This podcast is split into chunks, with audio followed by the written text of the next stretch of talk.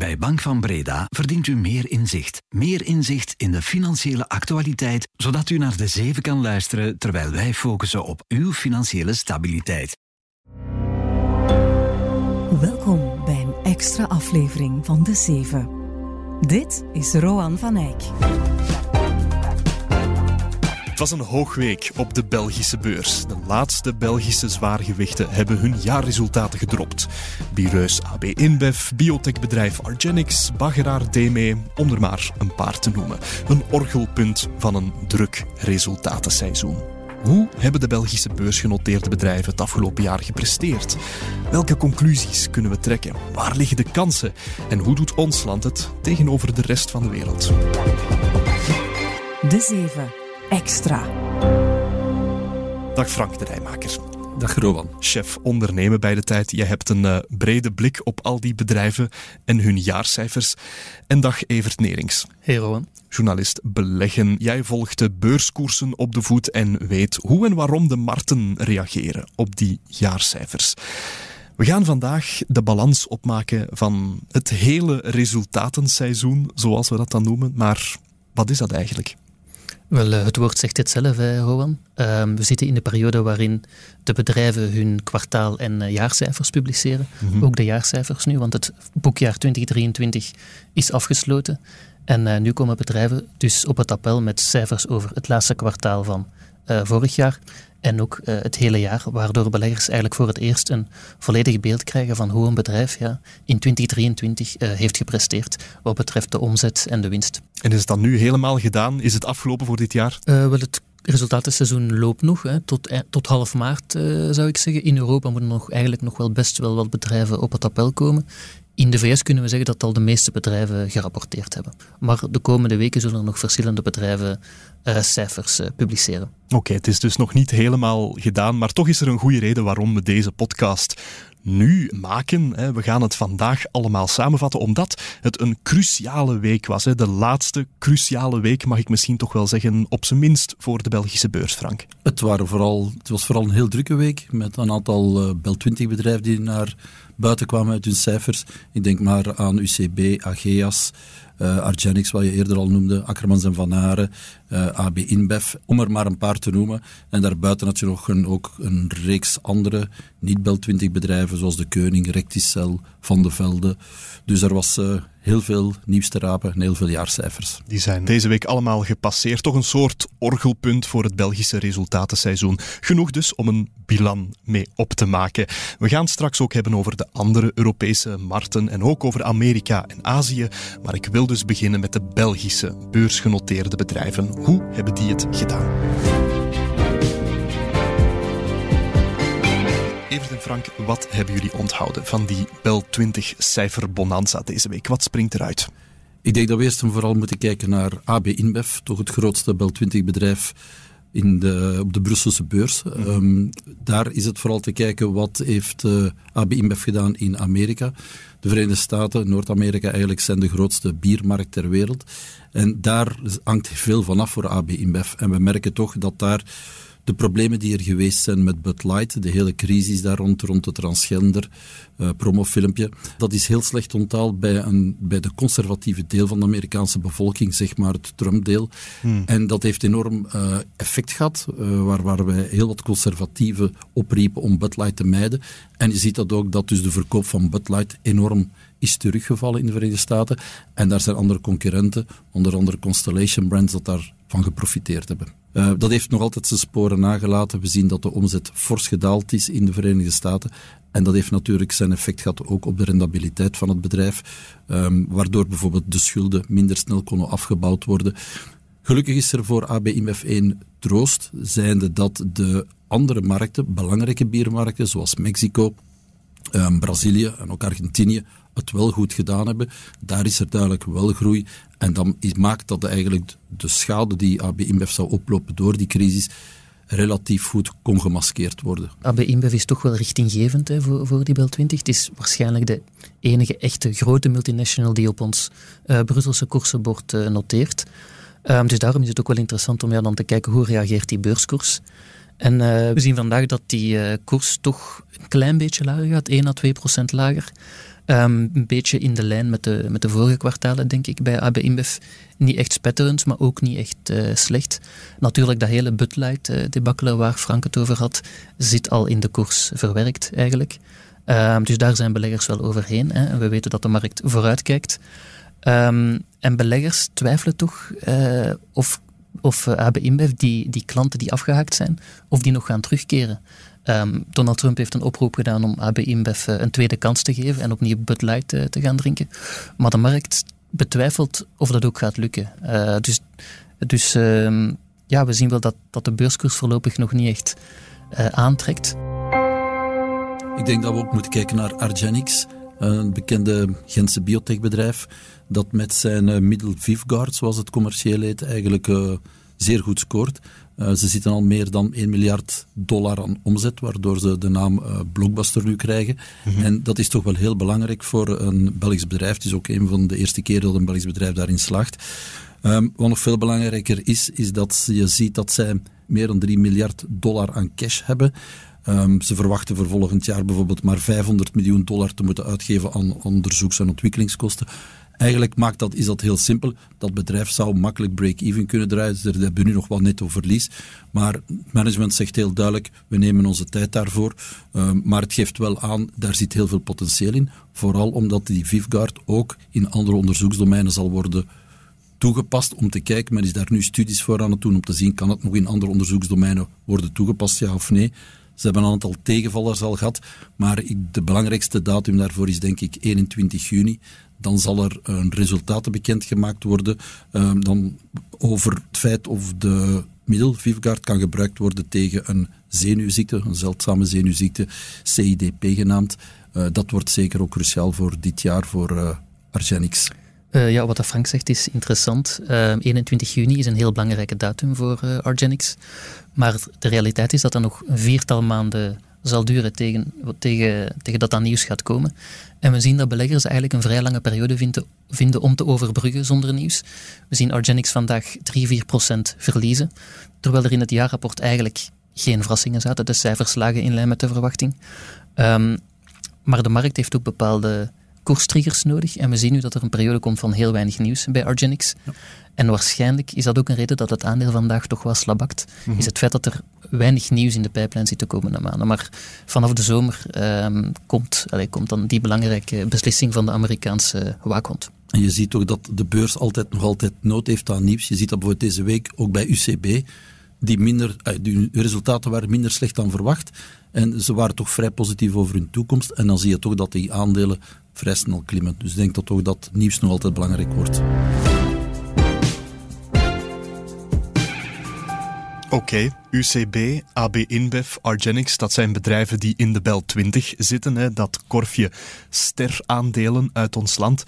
Even kijken buiten de Bel 20. Wat valt er daarop?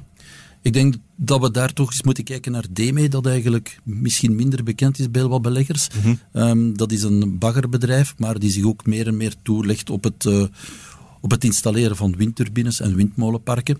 En je ziet dat zij daar de laatste jaren enorm hebben op ingezet. Ze hebben daar heel veel geïnvesteerd in nieuwe schepen. het Orion, dat is een schip dat eigenlijk in staat is om funderingen, om palen eigenlijk, voor die windturbines van meer dan 2000 ton eigenlijk op te heffen en te transporteren, wat toch opmerkelijk is. Alright. En je ziet dat die, die investeringen hun vruchten afwerpen. Ze hebben bijvoorbeeld 44% meer winst gemaakt, hun dividend gaat met 40% omhoog. Dat zijn zaken dat vooral de beleggers toch wel graag zien, denk ik. Ja, en we zagen ook inderdaad dat het aandeel eh, positief reageerde op, uh, op, de, op de cijfers. Um, die, wat dat trouwens geen evidentie is, uh, Rowan. Mm. Want uh, we zien toch andere windturbinemakers en, en, bedrijven die, die onderdelen maken voor, voor de offshore mm. uh, windsector, dat die het heel moeilijk hebben door oplopende kosten. We hebben hoge inflatie gehad en dat, ja. die bedrijven werken vaak met toch wel lange termijn contracten.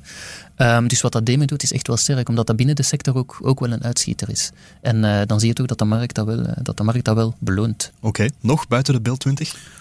Daar zijn toch nog twee opmerkelijke bedrijven die ik toch samen zou willen voegen, zijn de De Koning en Recticel. Allebei actief in de bouwmarkt.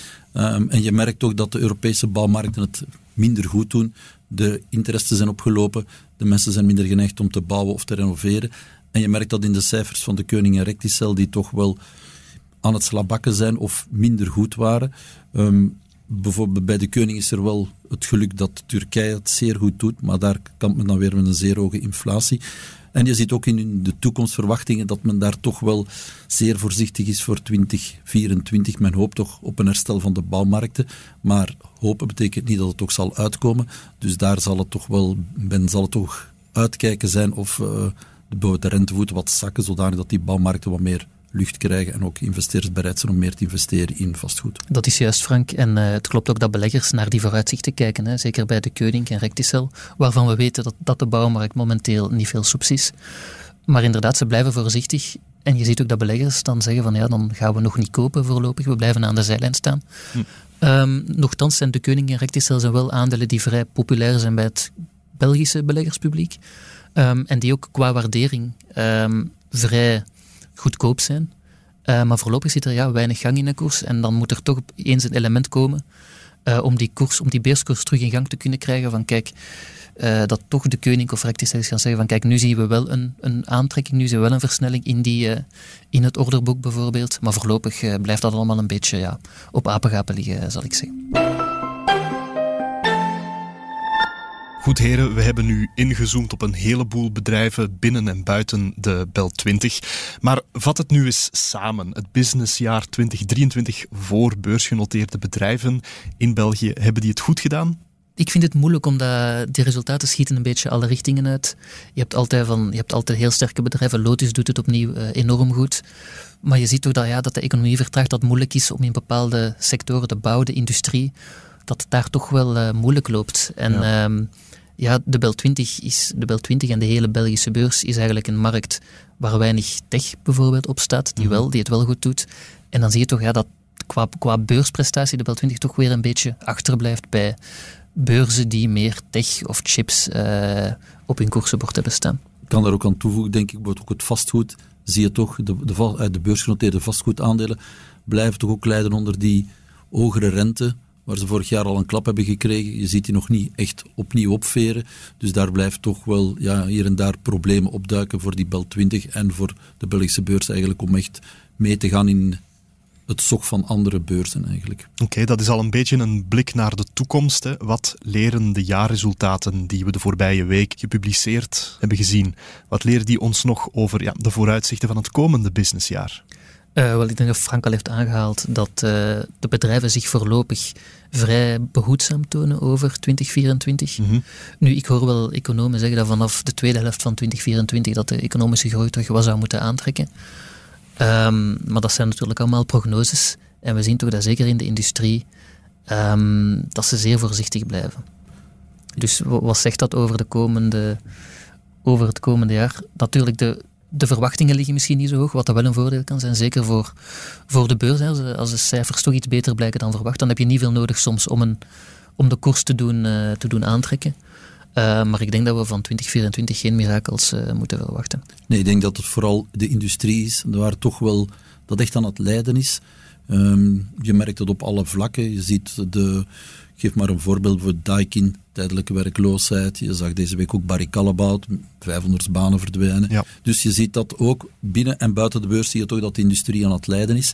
Um, dat denk ik niet dat daar snelle verbetering zit aan te komen. Ook omdat je merkt dat in Amerika bijvoorbeeld een enorm veel geld veel geld zijn in de vorm van subsidies wordt aangesmeten om die industrie daar in Amerika naar daar toe te trekken. Mhm. En je merkt dat ook dat de investeringen in Europa dan ook slinken en, en afnemen. Dat is natuurlijk een probleem en dat gaat zeker ook dit jaar blijven, blijven spelen. Plus, je ziet ook bijvoorbeeld bij een bedrijf als Solvay, zie je ook dat toch de, een soort normalisering optreedt van de prijzen, um, de volumes die wat lager komen. Dus dat zijn allemaal zaken die eigenlijk niet in het voordeel spelen van uh, de beursgenoteerde en niet beursgenoteerde bedrijven die in de industrie actief zijn. Goed, we hebben het gehad over België. Nu wil ik dezelfde oefening doen, maar voor de rest van de wereld. Laten we beginnen met Europa.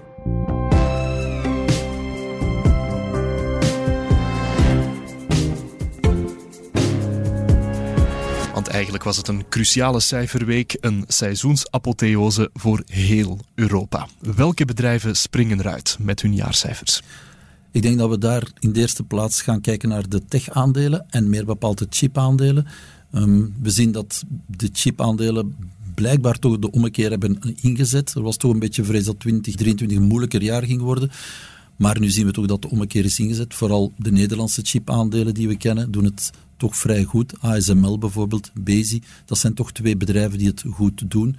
Ehm, maar daar zitten denk ik nog wel wat mogelijkheden in. Uh, het klopt dat ook op, ook op de beurzen wordt zo'n ASML dan beloond als blijkt dat de cijfers dan toch weer beter zijn dan verwacht chips blijkt toch iets wat, uh, wat nog altijd ja, massaal, wordt, uh, massaal wordt besteld door, uh, door bedrijven. Ik denk dat we daar ook bijvoorbeeld de luxe sector aan kunnen toevoegen. De LVMH, Hermes van deze wereld, die blijft toch altijd zeer goed scoren. die verkopen blijven nog altijd zeer goed. Dus duidelijk, de luxe blijft het goed doen. En dat heeft ook zijn gevolgen, denk ik, voor de beursindexen die ook daardoor mee omhoog getrokken worden. Ik denk dat we ook vooral moeten kijken ook eens naar defensie. We zien toch de aanval van Rusland op Oekraïne heeft heel de Europese wapenindustrie wakker gemaakt. Ik denk bijvoorbeeld aan het Duitse Rheinmetall. Je ziet dat uh, bijvoorbeeld Rheinmetall, dat vroeger vooral tanks maakte, nu ook munitie begint te maken. Om maar een voorbeeld te geven, net voor de inval van Rusland in Oekraïne maakten ze bijvoorbeeld per jaar 70.000 artilleriegranaten. Tegen 2025 rekenen ze op 400 tot 500.000. Dus je ziet, die zijn volop bezig om capaciteit te verhogen. En dan merk je natuurlijk ook op de beurs dat de beleggers dat heel graag hebben, zoiets. Mhm. Klopt, en uh, trouwens gezegd, uh, al nu ondertussen twee jaar geleden is het bij de start uh, van de oorlog in Oekraïne, dat Rijnmetaal al meteen een, een, sprong maakte op de beurzen. Maar beleggers die toen zeiden van ik ben te laat, ik kan het niet meer doen, die hebben eigenlijk ongelijk gehad. Want we zien dat ook daarna nog het aandeel is blijven stijgen, ook door het toenemende orderboek. Um, en ja, we zien ook dat het meer spenderen aan defensie is een trend die meer dan een paar jaar gaat duren, denk ik. Dus dat is wel iets om, om ook voor de langere termijn eventueel um, wat wel rendementen kan opleveren. Ik wil ook nog wel iets zeggen over de banken. Ik denk dat de banken zijn toch ook belangrijk. We hebben gezien dat de voorbije maanden, eigenlijk sinds vorig jaar, de rentevoet enorm zijn gestegen. Um, dat de banken leven van de renteinkomsten, zijn de, tussen wat ze uitlenen en wat ze zelf uitgeven aan uh, spaargeld. Die renteinkomsten, dat verschil uh, is enorm opgelopen. En daar halen eigenlijk de banken hun winsten ook uit. En je ziet, ze hebben echt enorm veel winst geboekt. Om maar een voorbeeld te geven, uh, het Italiaanse Unicredit, 8,6 miljard euro als winst gewoon, netto winst geboekt. En gaan ze volledig uitkeren aan hun aandeelhouders. KBC 3,4 miljard winst, netto winst geboekt. Dat zijn winsten die we al lang niet meer gezien hebben van bij de banken. Dus dat is wel opvallend. De vraag gaat nu natuurlijk zijn, de rente is een beetje aan het zakken, is een beetje aan het afnemen. Gaan ze dat kunnen herhalen in 2024? Eh, dat blijft de vraag. Net, alsof, net net als de provisies. Dat zijn dus de reserves die ze aanleggen voor eventuele verliezen op hun kredieten. Die zijn bijvoorbeeld licht gestegen. Uh, gaan die blijven op het niveau blijven? Gaan die stijgen? Gaan die dalen? Dat zal ook wel bepalend worden in 2024. Mm -hmm. Banken, wapens, luxe, pharma, chips, dat zijn de sectoren die het Europese beurssentiment drijven. Hoe staat België er dan voor tegenover de rest van Europa? Ja, matig, hè, want uh, buiten Melexis zijn er niet zo heel veel Belgische chipbedrijven, geen enkele, uh, om het maar zo te zeggen. Hmm. Um, en dan zie je ook dat de Bel 20 uh, dit jaar, eh, ik denk dat ze 1% hoger of, of ongeveer vlak noteert sinds het jaarbegin. Terwijl dat de Europese beursbarometer, de Eurostox 50, 8 à 9 procent hoger noteert. Dus dan zie je andermaal, en het is niet de eerste keer dat we het moeten zeggen, jammer genoeg, dat de Bel 20 gaat toch weer wat achterop hinkt bij de rest van Europa. Helaas. Ja, inderdaad. Eh, voor, voor beleggers in België is dat inderdaad jammer. Tijd om Europa te verlaten en nog iets breder te gaan.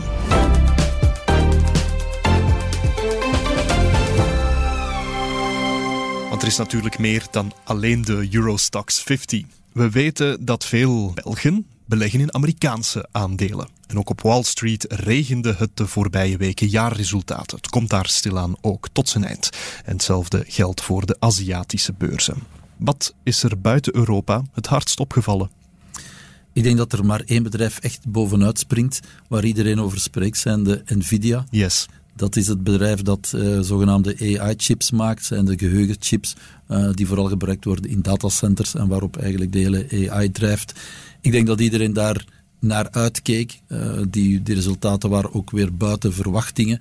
En dat is eigenlijk gewoon de motor geweest voor heel die chipindustrie en voor die tech-industrie. Dus ik denk dat dat een van de belangrijkste jaarcijfers waren van het afgelopen weken. Weken, zeg maar. Um, maar bijvoorbeeld ook um, merk je dan bijvoorbeeld een meta andere big tech bedrijven, Meta bijvoorbeeld, die het ook zeer goed gedaan hebben. Dus ik denk dat daar zit in die Amerikaanse markt, zijn het vooral toch de techbedrijven die echt uh, heel die markt naar boven stuwen. Ja. ja. klopt. En het is eigenlijk een trend die verder gaat um, vanuit 2023. Vorig jaar is Nvidia al verdubbeld, of zelfs al iets meer dan verdubbeld. En dan zie je dat er dit jaar, uh, de voorbije twee maanden, weer 60% is bijgekomen op de beurs. Dus het is een trend, de AI hype, maar we mogen het eigenlijk niet echt een hype noemen, want we zien het ook terug in de cijfers. Mhm. Die AI-trend die houdt aan en um, die houdt voorlopig ja, nog, altijd, nog altijd stand. Um, ook omdat uh, tot nu toe zien we dat, die, uh, dat de cijfers ook volgen. Um, niet alleen Meta en Nvidia, maar ook uh, Microsoft boekte weer zeer goede resultaten, die ook zeer sterk staan in AI trouwens. Mm -hmm. Um, en ik heb het al gezegd over Europa, dat je weer die beurs op twee snelheden krijgt. Mm -hmm. Ook in de VS is dat het geval met de Magnificent Seven, zoals ze daar genoemd worden. Ja. De zeven grote techbedrijven die het zeer goed doen, of die toch voor de bulk van de winsten instaan. En dan de andere bedrijven waar het vaak minder goed gaat. Maar op indexniveau ja, zie je het dan toch dat die grote bedrijven de indexen naar, uh, naar uh, nieuwe hoogtes stuwen, naar, naar nieuwe pieken.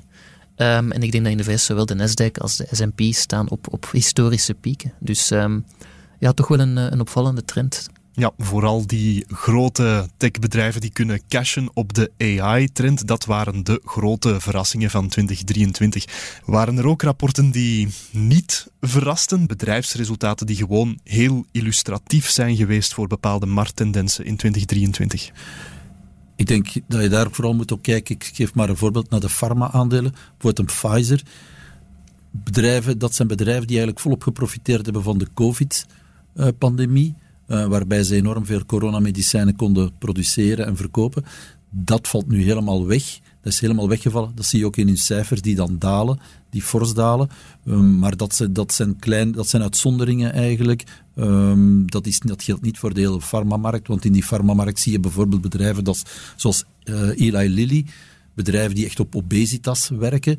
Daar zie je bijvoorbeeld, dat is echt een markt die echt aan het boomen is. Dat zie je zowel in Amerika met Eli Lilly, je ziet dat ook in, in Europa met Nova Nordisk. En ook met bijvoorbeeld een nieuwkomer dat we, waar nog niet veel over gesproken wordt, dat is uh, Zeeland Pharma. Um, een aandeel dat eigenlijk maal drie is gegaan op een jaar tijd. Ook weer door die obesitas. Dus dat is ook wel een thema dat heel erg speelt, uh, zowel in Amerika als in Europa. Nog één keer eens goed uitzoomen dan. Hoe kijken jullie terug op het gehele resultatenseizoen? Alle jaarrapporten van 2023 die langs jullie bureau gepasseerd zijn. Wel, al bij al denk ik, um, als je als je even teruggaat in de tijd en je weet dat we een energiecrisis hebben gehad, dat we hoge inflatie hebben gehad, dat er een oorlog in Oekraïne woedt nog altijd, ja. um, en ook het conflict in, in, in Israël en Gaza momenteel, dan denk ik dat al bij al blijft de economie zich zeker in de VS zeer goed, uh, zeer goed weren. In Europa, dat ook iets, iets dichter bij de conflictzone staat, begint het toch allemaal wat trager te gaan. Maar al bij al blijft een recessie uit, ook in Europa. En uh, de meeste bedrijven publiceren ook wel vrij degelijke resultaten. Um, natuurlijk wordt dat altijd vertaald in stijgende, stijgende beurskoersen. Niet per se, omdat beleggers de lat natuurlijk al, vaak, uh, vaak al vrij hoog leggen. Uh, maar al bij al denk ik dat gezien de, wat we achter de rug hebben, dat het al bij al wel, wel degelijk is. Ja, ik denk ook denk dat vorig jaar waren er toch veel doemscenario's dat we hoorden van economen van we verwachten een recessie en een zware recessie. We zien dat in sommige landen zie je wel een, een kleine, of zie een groeivertraging wel. Ik denk, denk dat we dat ook zien in België. Maar je merkt toch dat de echte grote recessie zoals we die gekend hebben en ook de, de beursterugval zoals we die kennen na in 2000 bijvoorbeeld of in 2007, 2008 met de financiële crisis, die is helemaal uitgebleven. En dus is het, is het nu, het is eigenlijk een soort crisisbestendigheid, een soort standvastigheid. Ze, houden goed weerstand eigenlijk, zie je de meeste bedrijven toch doen. Um, het is nu alleen kijken, kunnen ze uit die middelmatige cijfers, kunnen ze daar weer omhoog kruipen, kunnen ze opnieuw aanknoppen met degelijke groei, met degelijke rendabiliteit. Dat zal een beetje uitkijken zijn naar 2024. En daar hoor je toch in, vooral in Europa toch wel wat wisselende en wisselende boodschappen, zo je gemengde boodschappen van ja, voorzichtigheid, dat blijft toch wat troef in 2024 bij veel bedrijven, heb je het gevoel. Voorzichtigheid troeft dus in 2024. Dat gaan we onthouden. Dankjewel, Frank de Rijmaker. Graag gedaan, Roman. En dankjewel Evert Nerings. Graag gedaan, Rowan. Wil je onze samenvattingen van die jaarrapporten eens afzonderlijk lezen? Van AB InBev en Argenix over ASML tot Nvidia? Check dan tijd.be of onze app. Daar vind je de beste inzichten over hoe bedrijven presteren en hoe de beurs daarop reageert, zowel binnen als buiten België in heldere taal. En natuurlijk coveren we dat ook gewoon in de zeven. Morgenochtend is Bert er weer. En wat mij betreft, tot horens. Dit was de 7 Extra met Roan van Eyck. Geboeid door wat je hoort in deze podcast? Neem dan een abonnement op de tijd voor nog meer scherpe journalistiek en het laatste businessnieuws. Meer op abonnement.tijd.be. Morgen zijn we er weer. Tot dan.